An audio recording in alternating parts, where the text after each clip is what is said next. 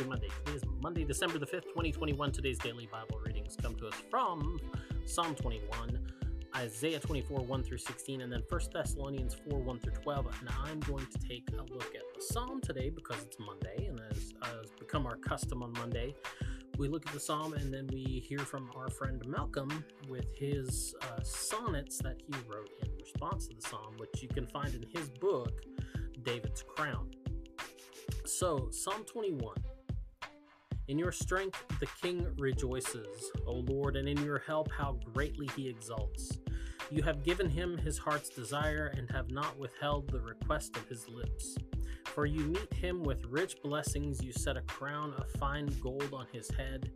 He asked for your life, and you gave it to him. Length of days forever and ever. His glory is great through your help, splendor, and majesty you bestow on him. You bestow on him blessings forever. You make him glad with the joy of your presence. For the king trusts in the Lord, and through the steadfast love of the Most High he shall not be moved. Your hand will find out all your enemies. Your right hand will find out those who hate you. You will make them like a fiery furnace when you appear. The Lord will swallow them up in his wrath, and fire will consume them. You will destroy their offspring from the earth and their children from among humankind. If they plan evil against you, if they devise mischief, they will not succeed. For you will put them to flight, you will aim at their faces with your bows. Be exalted, O Lord, in your strength. We will sing and praise your power. And now, Malcolm's response to that, his sonnet as a meditation to that, that psalm, Psalm 121, uh, excuse me, Psalm 21 Domine in virtute tua. Now may you find in Christ riches and rest. May you be blessed in him and he in you in heaven, where to grant you your request is always blessing. For your heart is true, true to yourself and true to Christ your King.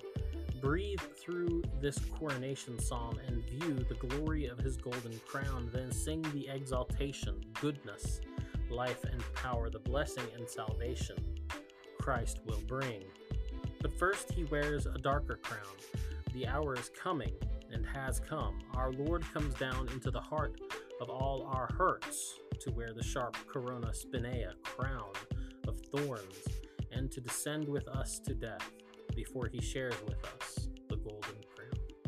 So that's the psalm for today, Psalm 21, Domine in virtute tua get out, enjoy the day as much as you can. It's, if it's wet and kind of gloomy like it is here, um, but get out, enjoy the day, and we'll see you tomorrow.